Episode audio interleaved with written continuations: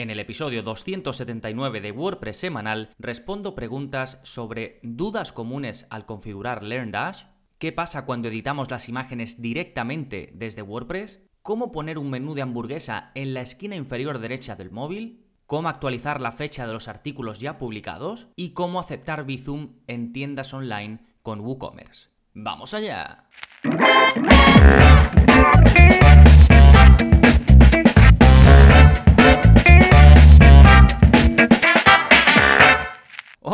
Soy Gonzalo de gonzalonavarro.es y bienvenidos a WordPress Semanal, el podcast en el que aprendes WordPress de principio a fin, porque ya lo sabes, no hay mejor inversión que la de aprender a crear y gestionar tus propias webs con WordPress. Y hoy te traigo un nuevo episodio de preguntas y respuestas de esta tanda que estamos haciendo en verano, esta es la parte 5 del verano de 2021, y ya sabéis que hago una recopilación de preguntas que los que estáis suscritos a gonzalonavarro.es, a la parte de la formación, a la parte premium, pues me, hacéis desde vuestra área de, de soporte y yo escojo 5 que creo que pueden venir bien pues para desarrollarlas aquí en el podcast y que todos aprendamos más, ¿no? Y en un momentito vamos a ir con ellas, pero antes, como siempre, novedades. ¿Qué está pasando en gonzalonavarro.es esta semana? Pues em, tenemos un nuevo vídeo de la zona código, es el vídeo 229, y en él te enseño a hacer opcional un campo de facturación del checkout en WooCommerce. ¿Qué quiere decir esto? Bueno, en WooCommerce cuando vamos a hacer una compra o cuando un cliente va a hacer una compra en nuestra tienda online, pues tiene que rellenar ciertos campos de facturación que son obligatorios, como por ejemplo el de teléfono. Pero hay ocasiones en las que no queremos que un campo sea obligatorio, sino que preferimos que sea opcional, ¿no? Por ejemplo, el campo de teléfono, si vamos a hacer envíos de productos físicos, pues a lo mejor sí es necesario porque necesitamos ponernos en contacto con ese cliente más allá de, a través de email, pues seguramente sea interesante tener el teléfono, pero hay, hay casos en los que no se produce envío y no es tan importante tener el teléfono y podemos dejar que sea opcional el hecho de que el cliente lo rellene, ¿no? Pues esto lo podemos hacer con algunos plugins, como el que vemos en, el curso de personalización de, Storefront, que lo dejo enlazado, de hecho, en, en este vídeo de la zona código, pero también se puede hacer por código y es mucho más fácil de lo que pensamos. Y eso es lo que os enseño en este nuevo vídeo de la zona código, que ya sabéis, ahí os enseño a hacer cosas sin plugins. Y además no tenéis que ser desarrolladores ni saber eh, programación, simplemente seguís el vídeo, copiáis el código y lo replicáis en vuestra web. Así que en este vídeo, eh, como digo, 229, consigues pasar cualquier campo de facturación del checkout de obligatorio a opcional. ¿sí? Os voy a dejar enlazado este nuevo contenido de la zona código, pero bueno, ya lo tenéis disponible. Si vais a gonzalonavarro.es barra código, pues ahí eh, lo tenéis disponible. Tenéis un buscador, tenéis para filtrar por tipo de código y también perderos un poco entre el resto de contenidos que hay prácticamente 230 vídeos, así que hay mucho donde elegir. Sí, eso en cuanto a la zona código. Después el curso eh, publicado más reciente es el curso de seguridad y velocidad en SiteGround. Es decir, vemos dos plugins que son de SiteGround.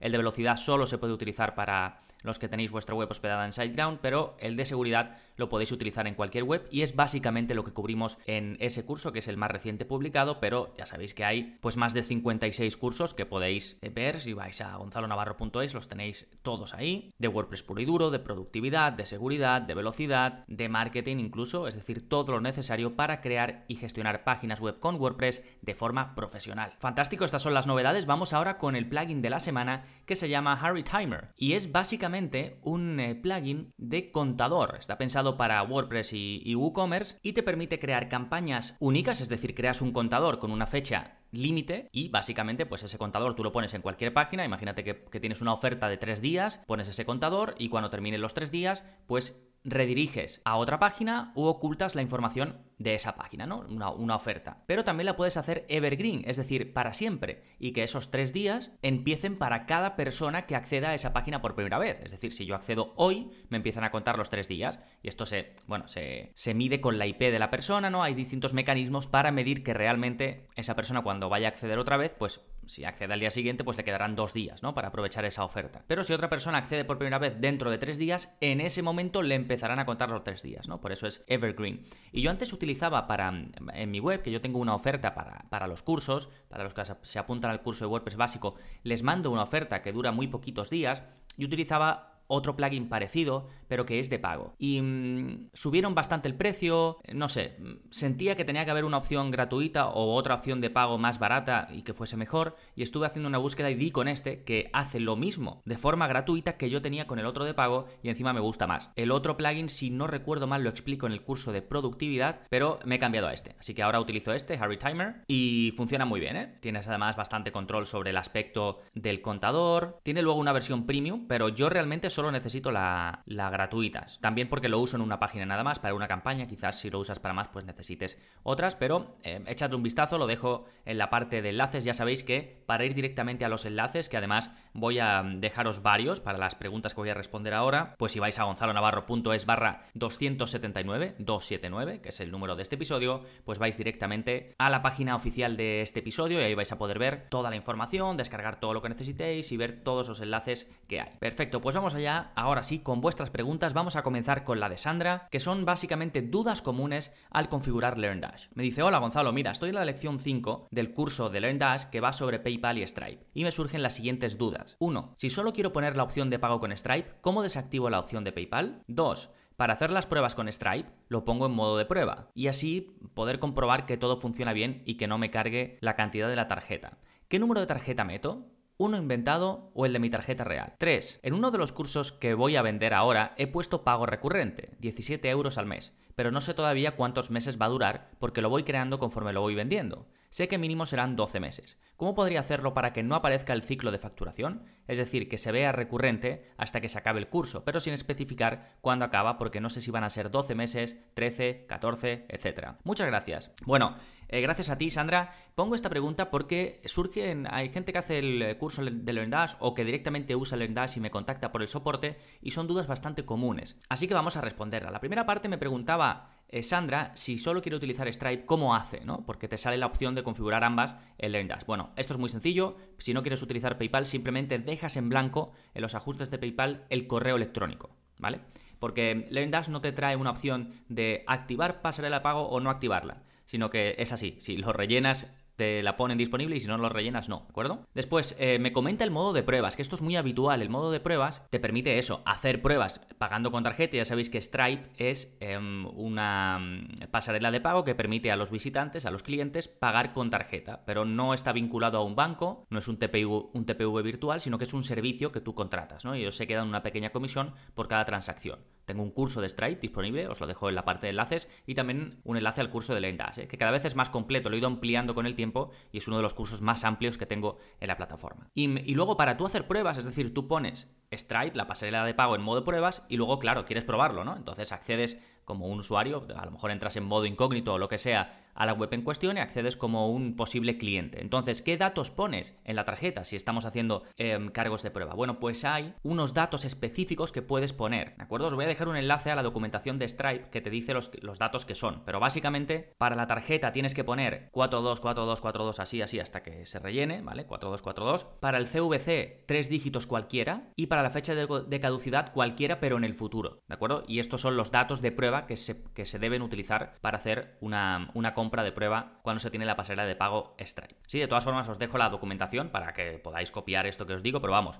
424242 hasta que no os deje poner más dígitos, CVC inventado y fecha de, caducidad de la tarjeta en el futuro. ¿sí? Y luego me preguntaba también por el ciclo de facturación. A ver, hay una opción cuando eh, nosotros estamos creando un curso de LearnDash y es que el pago sea recurrente, ¿de acuerdo? Entonces le ponemos, por ejemplo, 17 euros, que es lo que me proponía aquí Sandra, y luego hay una parte que pone ciclo de facturación. A ver, estas eh, zona a mí nunca me ha parecido que esté muy clara, ni siquiera en cómo lo explican en su documentación, pero básicamente es simplemente definir cada cuánto tiempo quieres que se haga el cobro, ¿vale? No es decir cuánto va a durar el cobro recurrente, sino es decir cada cuánto se va a hacer el cobro. Lo puedes hacer mensual, si pones uno, un mes, pues se va a cobrar 17 euros cada mes hasta que se dé de baja o por parte del cliente o por parte tuya, si pones pues dos, pues cada dos meses, cada trimestre, lo que sea, ¿no? Pero no estás diciendo cuánto tiempo va a durar ese pago recurrente, eso no se puede controlar directamente desde, estas, desde las opciones de, pago recurrente de Lendas, ¿de acuerdo? Es una cosa que a veces confunde un poquito, pero es básicamente decir el precio que tú has puesto, cada cuánto tiempo se va a pasar ese cargo. Muchas veces el Endash lo que se suele hacer es un pago único por cada curso y luego aparte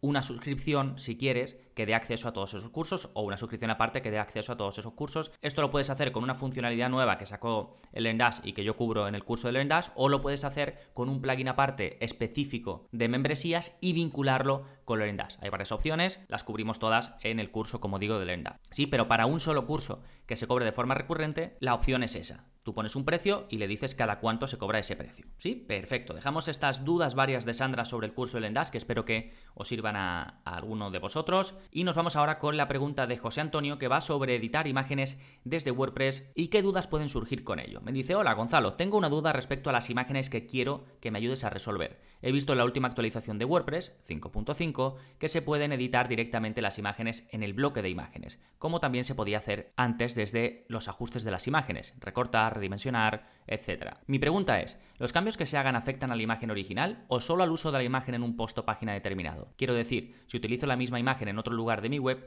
¿podría darle otros ajustes? Es que cuando he hecho cambios en las imágenes en versiones anteriores de WordPress, se modificaba el archivo original. En ese caso, ¿tendría que volver a subir la imagen? ¿Subiría la misma imagen con otro nombre? Espero que te quede clara mi pregunta. Gracias, José Antonio. Sí, muy clara, José Antonio, gracias a ti. Eh, te has explicado perfectamente. Y cuando editas la imagen desde el editor, realmente se genera una copia de la imagen y además se le añade edited. Y esto va en el nombre de la URL. Es decir, se genera una nueva imagen con una nueva URL. O sea que la original la mantienes. Lo que pasa es que cuando vayas a subir o lo vayas a, asignar en otro contenido, asegúrate de que estás cogiendo la original y de que no estás cogiendo la editada, que puede ser lo que te ocurra a ti. Sí, pero básicamente sí, cuando editas una, te generas esa nueva, pero luego sigues teniendo la original con el nombre original. Y bueno, y, y, un poco por completar, José Antonio se refiere a las opciones de edición de las imágenes desde WordPress, que tiene varias. En el curso de WordPress básico vemos como desde la biblioteca de medios nosotros podemos editar las imágenes. Tenemos algunas opciones, no muchas, pero podemos, eh, como decía eh, José Antonio, recortarlas, podemos eh, cambiarle,